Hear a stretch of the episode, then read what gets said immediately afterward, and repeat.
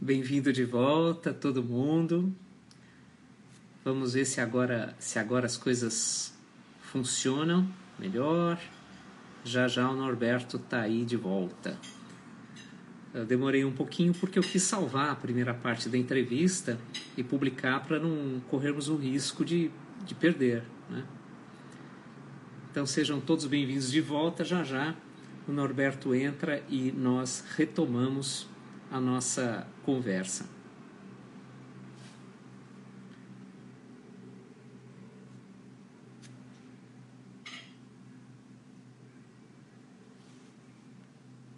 Minutinho só, ele já deve estar, ele já deve estar voltando.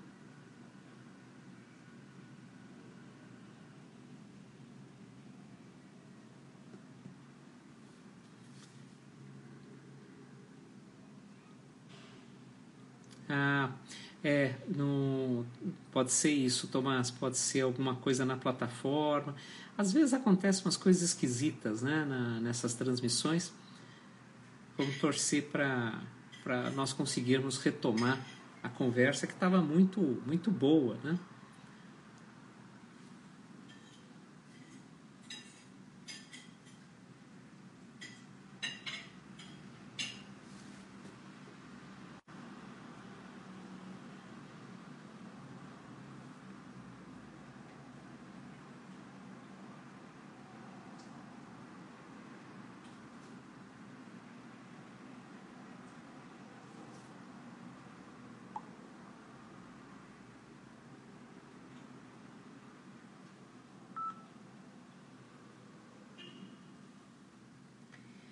Uh, Norberto, vai lá na, naquela bolinha que fica no alto à, à esquerda, uh, que você entra na transmissão novamente.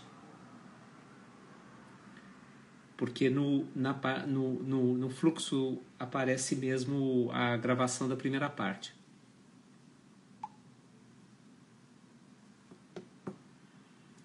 Minutinho só, por favor, já já o Norberto está de volta e a gente recomeça a conversa.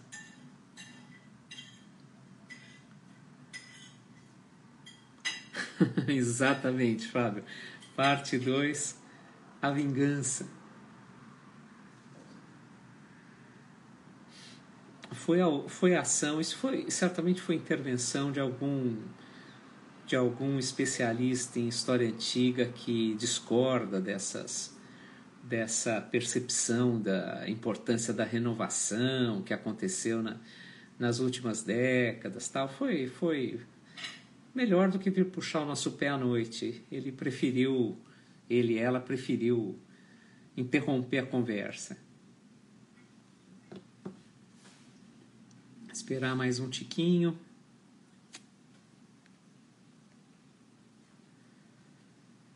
Para quem está chegando agora, houve um pequeno problema na transmissão. Primeiro perdemos o som, depois a conexão caiu. Salvamos a primeira parte, está lá disponível para que, para que todos possam assistir depois. E vamos retomar já já a conversa com o Norberto Guarinello nessa quadragésima live da Revista de História, História Antiga no Mundo Contemporâneo. Minutinho só, por favor, que já recomeçaremos.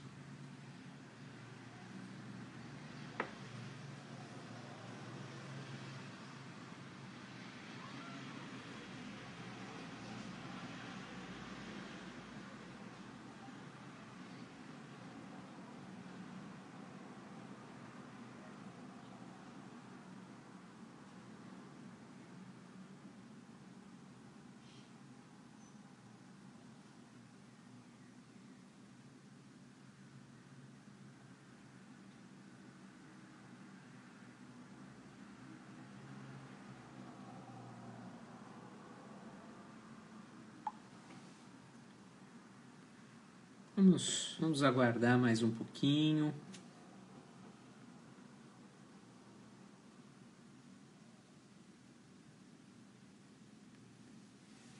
Mandei, mandei mensagem para o Norberto, ele, ele disse que estava com um pouquinho de dificuldade de retomar a conexão. Vamos ver se se, se resolve rapidamente isso e a gente pode seguir em frente com essa, com essa conversa.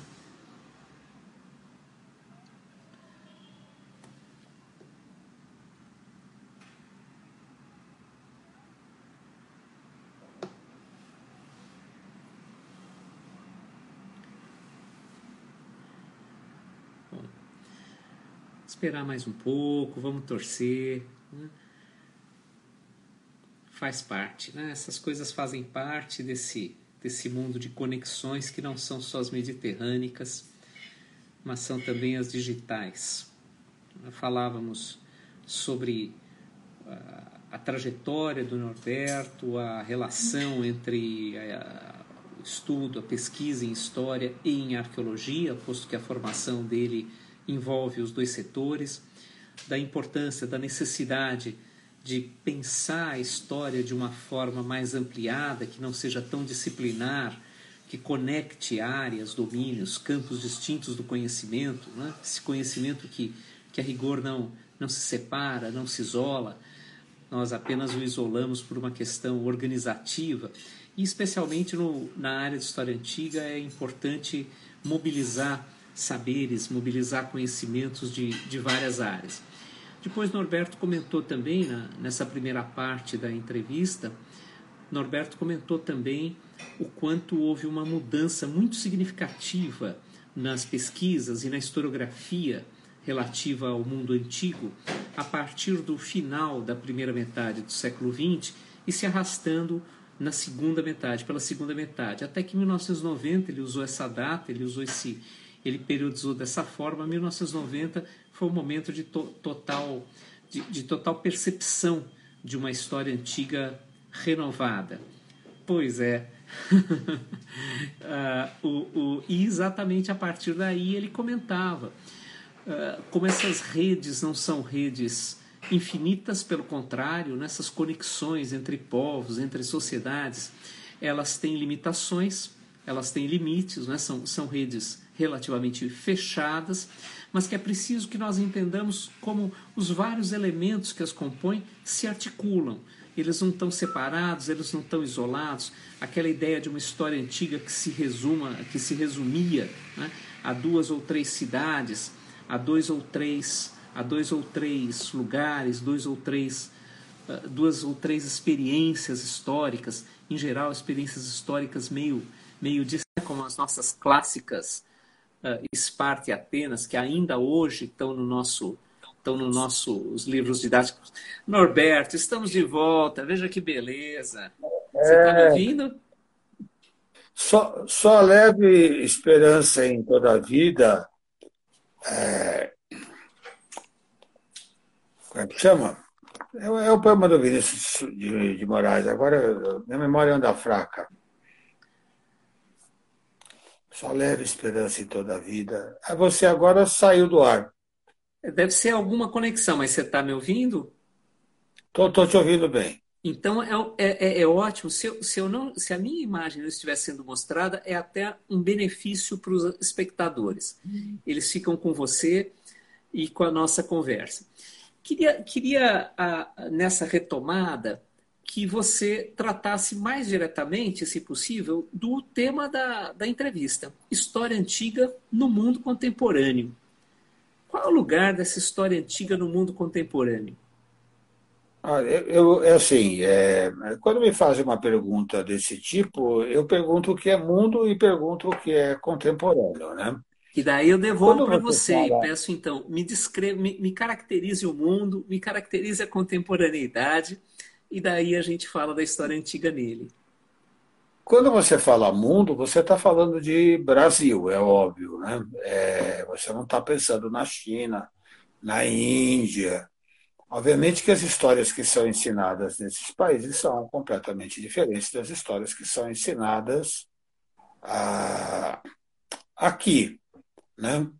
O que eu, o que eu vejo, Júlio, é que havia há alguns anos a possibilidade de o Brasil se tornar uma linha de frente no estudo dos processos de, de integração do hemisfério ocidental, que foram importantes para a integração do mundo que nós vivemos hoje, sabe? E, e conversando com colegas é, europeus, eles viam o futuro dessa história no Brasil. Nós éramos mais variados, líamos mais línguas do que eles, né? A história antiga é uma disciplina muito erudita, tínhamos um conhecimento metodológico maior do que o deles. Os que eram economistas eram economistas, os que eram antropólogos eram antropólogos, os que eram sociólogos eram sociólogos, e a gente era um pouco de tudo isso, né? E aqui se estudava tudo. Na U S P se estuda egiptologia, se estuda Mediterrâneo, se estuda fenícios, celtas, iberos, itálicos, dos quais os romanos são um dos casos. Se estudam gregos. Você sabe que a ideia de Grécia é uma ilusão, né? Porque a gente pensa naquela Gréciazinha do século dezenove, da independência de mil oitocentos e vinte e seis, se não estou enganado. Mas a Grécia abarcava a costa da Turquia, o Mar Negro, o sul da Itália, a Sicília, o norte da África. O que a gente chama de Grécia não tem nada a ver com a Grécia, com a Grécia antiga.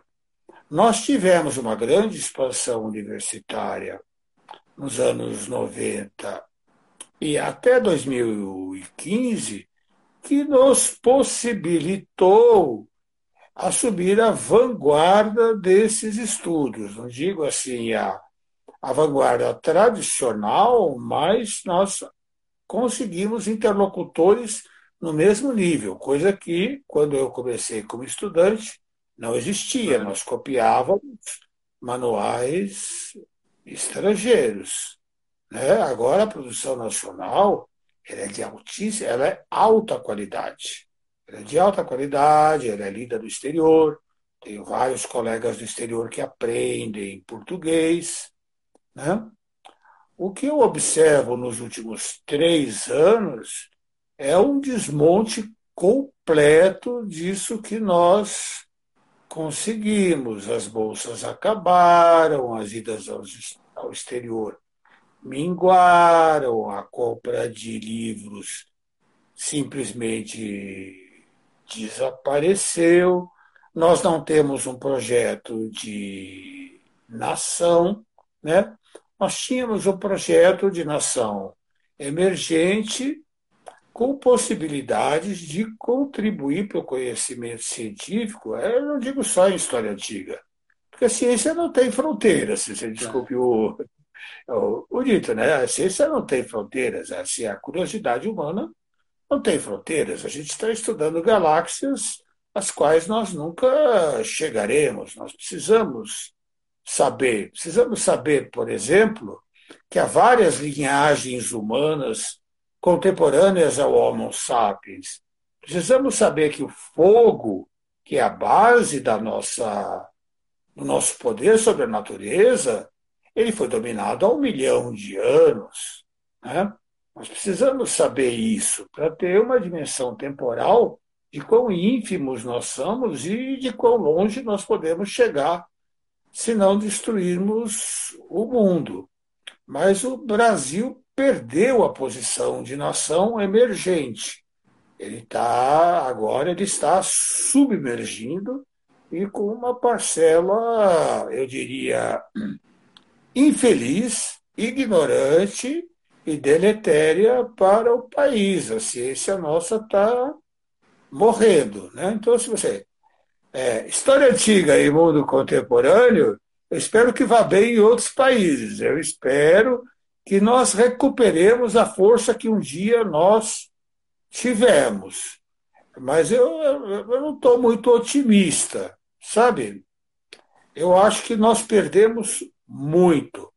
E vamos demorar muito para recuperar o que, o que perdemos. O incêndio da Cinemateca... O, o fim da Lei Rouanet, e não é Quando eu falo história, eu falo em, em cultura em geral, né? O, o fim de uma imprensa lida, que pode ser, digamos assim, não é ideal, mas que é lida, que é discutida, né? Assim, o, os gregos é, faziam uma distinção muito interessante entre doxa, que é opinião, e episteme, que é ciência. Episteme, ela tem que ser comprovada. Os gregos não comprovavam experimentalmente, mas descreviam muito bem e argumentavam muito bem. Nossa lógica vem deles. Vem dos indianos também, vem dos chineses.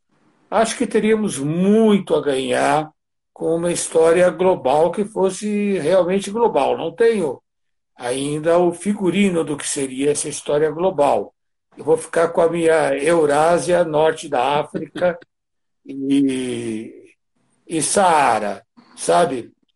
Mas a, a, o momento não é bom, sabe? Não, sei, não diria que o momento não seja bom. As lutas identitárias são necessárias, sabe? Mas é, há uma palavrazinha chamada tolerância, que é a capacidade de ouvir o outro e argumentar. E argumentar com base em dados. Dados que sejam confiáveis e que possam ser revistos. Se a gente recuperar essa capacidade de argumentar com calma, sem gritos, sem cancelamentos, eu acho que nós temos um espaço para retomar uma discussão científica. Sabe, eu, eu sou filho do iluminismo, né? Eu, sou, eu não sou ateu, porque nem nisso eu acredito. Sabe, eu acho que o ateísmo chega a ser uma, uma religião, né? Vivemos num universo que nós não entendemos, do qual nós somos ínfima parte, né? Mas a nossa curiosidade nos leva a lugares que nós nunca imaginamos. E a história vai nos levar, tem nos levado a lugares que nós nunca imaginamos. Se você ler um livro escrito em mil oitocentos e vinte e ler um livro hoje, nós não perdemos o que escrevemos em mil oitocentos e vinte. Nós acumulamos conhecimento. O conhecimento não se perde, ele se acumula como um trabalho. Sabe, um trabalho morto que cada geração vai ampliando. Se nós tivermos ainda mais gerações, dado o aquecimento global, se Mad Max não aparecer por aí dando tiro em todo mundo, eu tenho grande esperança na história científica. Eu acho que a gente precisa ter, né? Como? Eu acho que, eu acho que a gente tem que ter. É. Sabe? A gente tem que não só ter, a gente tem que lutar por isso. Sabe? Lutar frontalmente. A, a reitoria da Universidade de São Paulo, há uma década, é uma das coisas mais abjetas que eu já vi na minha vida. Eu estou aposentado, né, posso dizer isso. O sistema de avaliação que criaram é uma cultura de salame, muitos artigos ninguém nunca vai ler, são apenas para encher o látis, mas nós vamos superar isso com uma coisa chamada referências, sabe? A, a história não se faz do dia para a noite, ela não é corrida. Ao longo do tempo as coisas vão se depurando e as referências vão aparecendo, sabe? Marx escreveu o livro, escreveu com Engels, o livro terceiro do Capital, ele estava morto, mas ele é uma referência, né? O Capital Fictício está lá. Weber teve sua obra, eu acho, a mais importante, publicada póstumamente, sabe? E ele é importante. Hoje, os escritos de Foucault sobre... Hoje se fala necropolítica, ele falava em biopolítica. foram publicados após a morte dele. E ele é uma referência hoje, sabe? Então, eu, eu não acho que, que, essa, que essa corrida pela história correta é, ela vai levar a alguma coisa. Algumas coisas vão se concretizar. A nossa visão da ditadura militar no Brasil e da posição dos militares, sempre tutelando o Estado, é uma visão adquirida, por mais que falem que não. E ela foi adquirida por gerações, gerações que lutaram. A história não é apenas a história do tempo. Eu acho que a história se faz... Eu estou sendo muito enfático, né? Não tem problema. É, a história se faz do tempo. Eu dou aula assim, sabe? Porque os alunos estão dormindo, a maior parte está dormindo, eu falo, acorda, pessoal, acorda que está na hora. Né? Fazia isso, morro de saudade da aula. A minha saúde não permite, não permite mais, é, Júlio. A contemporaneidade são várias contemporaneidades, sabe? Há uma contemporaneidade que abarca todas. Mas o mundo ainda é muito homogêneo e, para ser sincero, eu espero que ele continue homogêneo, que não sejamos todos... É, continue heterogêneo, desculpe. Que não sejamos todos... É, não sejamos todos oriundos da mesma matrix. Norberto... Eu, eu tinha dito, a gente está chegando no fim, né? E eu, eu, eu queria fazer um comentário, como eu, eu disse no início que eu iria fazer, que é um comentário pessoal, mas não é um comentário apenas pessoal, em alguma medida ele é também geracional. Eu não tive o privilégio de ser seu aluno, né? eu, eu, a gente conversou isso no teste, eu, você, você entrou no departamento em oitenta e quatro, né? Eu ainda estava lá como aluno, mas eu já estava saindo, já tinha feito os cursos de Antiga, etcétera. E tive uma formação em História Antiga, e eu, eu vejo isso em muitos contemporâneos meus, que foi uma formação muito limitada, foi uma formação deficiente, né? E nem longínquamente qualquer interesse brotou por História Antiga. Uh, eu olho para a geração que veio depois, num recorte de dez anos, mais ou menos, muitos deles hoje, né, numa, numa, atividade, numa atividade imensa, e pesquisando, e estudando sociedades antigas, etcétera. E eu vejo, uh, uh, claro, eu estou falando um recorte de alunos da U S P, né? Porque, claro, o Brasil é, é muito mais amplo que isso. E eu vejo como se tornou diferente formar-se em História na U S P depois que você, a Cris está dizendo aí, depois que você se tornou professor do departamento.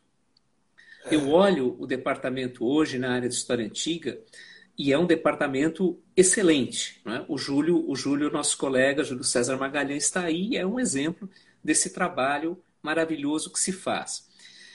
E isso extrapola a U S P. Quer dizer, eu, eu, eu comecei com o caso pessoal para dizer que uma coisa foi se formar em História no começo dos anos oitenta e outra, um mundo diferente, foi se formar em História nos anos noventa, no que tange especificamente a questão de História Antiga na U S P, mas isso é mais amplo, né? Por questões que eu não vou, não vou comentar aqui, porque são daí muito, muito, muito pessoais, nos últimos tempos eu, eu me pus a ler muito sobre História Antiga. Já lê muito sobre História Antiga. Uh, com limitações, óbvio, né? Evidentes, eu nunca vou deixar de trabalhar com contemporaneidade, mas eu me pus a ler muito com História Antiga. E entrei em contato com os trabalhos, uh, não é de uma pessoa, não, é, não, não, não são de duas pessoas, são de dezenas de pessoas que estão dando aula em tudo que é canto do Brasil. Estão no Sul... Estão nas universidades paulistas, estão no Nordeste, estão no Centro, estão no Norte, estão em tudo que é canto. E daí, vez ou outra, a gente vai lá... E, bom, e lógico, a História Antiga que, que, que eu leio agora é uma história antiga que não tem nenhuma relação com aquelas coisas que eu ouvia nos cursos que eu fiz ou na, na, na, na escola ou na, ou na graduação em, em História. As coisas que eu leio são impressionantemente diversas, são sofisticadas, mostram uma pesquisa incrível, mostra, na verdade, que há uma, houve uma renovação. Por isso que eu, você, você usou, eu não sei exatamente por que você usou mil novecentos e noventa para falar de uma explosão, mas a impressão que eu tenho é que mil novecentos e noventa, dois mil, nesse momento, a história antiga ensinada nas universidades, a pesquisa de história antiga feita aqui no Brasil, ela se tornou uma, uma coisa genial, resultando naquilo que você comentava agora há pouco, de que quatro, cinco anos atrás, os historiadores das sociedades antigas brasileiros eram respeitados no mundo inteiro. Não havia mais subserviência, não havia mais nenhuma hierarquia, não havia mais aquela postura de olhar para o cara que estuda lá fora, que pesquisa lá fora e dizer, bom, um dia eu vou chegar ao nível dele. Não, o nível era igual. E acho que há algumas pessoas que foram decisivas para que as, as pesquisas sobre a história das sociedades antigas aqui no Brasil passassem por essa guinada. Você é uma dessas pessoas. Eu acho é que ainda, ainda vai ter... E, e, e, e não estou falando só porque, enfim, porque a gente foi colega, porque a gente batia papo, no, porque a gente dava aula no mesmo horário e a gente batia papo no, no corredor às segundas à tarde, às terças à noite. Não tem nada a ver Correção com isso. De água. com, com a minha garrafa, você achava engraçado o meu litro e meio de água. Uh, uh, não é só por isso. A gente vê quem formou essas, prof... essas pessoas que hoje têm quarenta e poucos anos, têm trinta e poucos, quarenta e poucos anos, e que estão dando aula nas universidades brasileiras. E eu espero, um pouco antes de, um pouco antes de cair a, a conexão da primeira parte, Uma, uma querida amiga e que é público frequente dessas, dessas nossas lives da revista, Mirce Impanaro, ela, ela tinha feito uma pergunta para você. Quando é que essa história antiga vista com outra perspectiva já vai chegar ao ensino básico? Eu acho que ainda vai demorar um pouco. Acho que ainda vai demorar um vai. pouco. Né? Mas a, a, a forma como ela já se espalhou nas universidades, esse trabalho sensacional que... que você e outras pessoas fizeram, permitindo que ela já se espalhasse pelas universidades, nos dá esperança de que daqui a cinco anos, dez anos, o ensino no básico também seja renovado. Então, eu queria te agradecer por dar entrevista para a Revista de História, da qual, inclusive, você foi editor, né, para dar entrevista para a Revista de História, mas eu queria, sobretudo, agradecer pela absoluta, imensa contribuição que você deu e que você continua dando, porque você está aposentado, mas você continua pensando, você vai falando, você vai se renovando, etcétera, que você continua a dar para a gente mudar esse panorama que durante tanto tempo foi arcaico, foi pouco renovado nos estudos de história antiga no Brasil e que dos anos noventa para cá virou uma festa, virou uma coisa maravilhosa. Então, agradecimento tem que ser por aí também, não é só por hoje, é pelo trabalho desde oitenta e quatro e provavelmente desde antes disso. Muito obrigado. Oh, Júlio, muito obrigado. Eu lembro sempre de você com muito carinho. Eu entrava cagando na minha sala de aula, olhava para a sua cara tranquila, me tranquilizava e, e conseguia dar minha aula. Sabe, você é uma memória que eu não vou esquecer. Tá bom? Um grande professor. Muito obrigado, Júlio. E, e até, vamos, né? Até, e vamos, e vamos marcar mais para frente para continuar essa conversa aqui. Não, não só no bar, porque uma hora a gente vai poder voltar aí para um bar, mas, mas para a gente continuar essa conversa aqui pública. Muito obrigado mesmo, Norberto. Tchau, e maldito Instagram. Tchau, tchau. Obrigado para todo mundo que acompanhou essa conversa. A gente retoma as entrevistas em, em... Eu não me lembro mais qual é a próxima, eu estou um pouco emocionado, então não me lembro mais qual é a próxima, mas é só vocês acompanharem as redes sociais da revista e vão saber uh, uh, quando serão as próximas entrevistas, Carla Long, Mariana Vilaça, vão, vão, vão, vão ter já já o, o painel das próximas entrevistas. Muito obrigado para todo mundo. Obrigado de novo, Norberto. Boa noite. Fiquem protegidos. Fica com Deus. Tchau. Igualmente. Tchau.